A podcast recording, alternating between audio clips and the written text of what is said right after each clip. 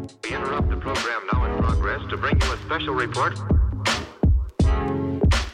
Here are the highlights this morning's news. From the WPGU News Desk, here's today's headlines on WPGU 1071 Champaign's Alternative.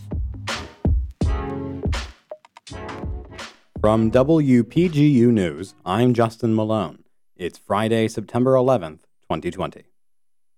Today marks 19 years since terrorist attacks in New York City and Washington, D.C. brought the nation to a standstill.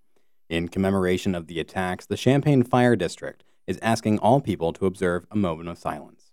On September 11, 2001, two hijacked planes were crashed into the towers of the World Trade Center in downtown Manhattan and a third into the wing of the Pentagon.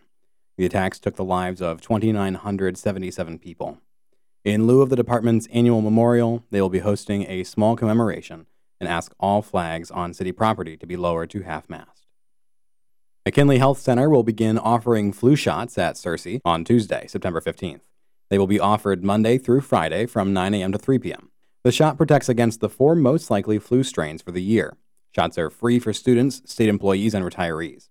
Health experts emphasize the importance of the flu shot during the pandemic, as both have similar symptoms and it is possible to contract both illnesses simultaneously. Pygmalion Champaign Urbana's annual music and arts festival announced its lineup and new format with a message from festival organizers last week.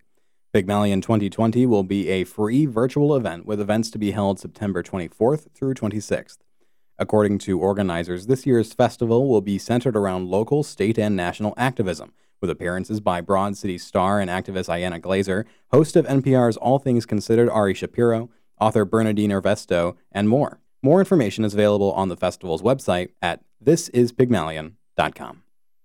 Allegations against a high ranking Homeland Security official are mounting as critics scrutinize the relationship between the Trump administration and the Kremlin. WPGU's Barrett Wynn reports. According to a whistleblower complaint released this Wednesday, Chad Wolf, the acting director of the Department of Homeland Security, instructed a senior aide to halt intelligence assessments regarding the threat of Russian election interference and to downplay the domestic threats posed by white supremacist groups.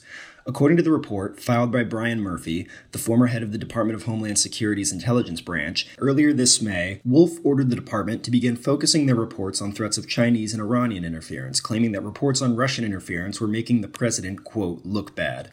Wolf also ordered that the department shift its reports on domestic security away from assessments of white supremacist threats and instead focus their briefings on leftist groups like Antifa.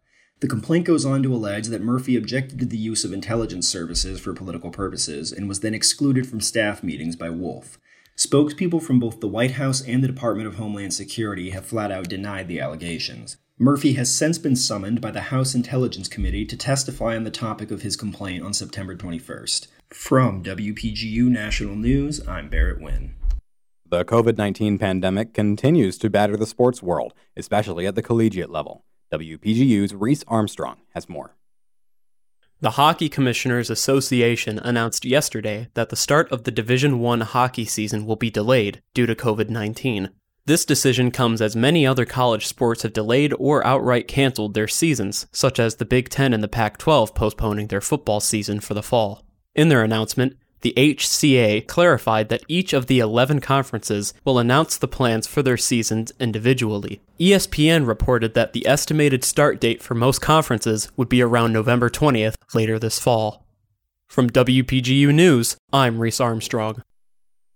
For WPGU News, I'm Justin Malone.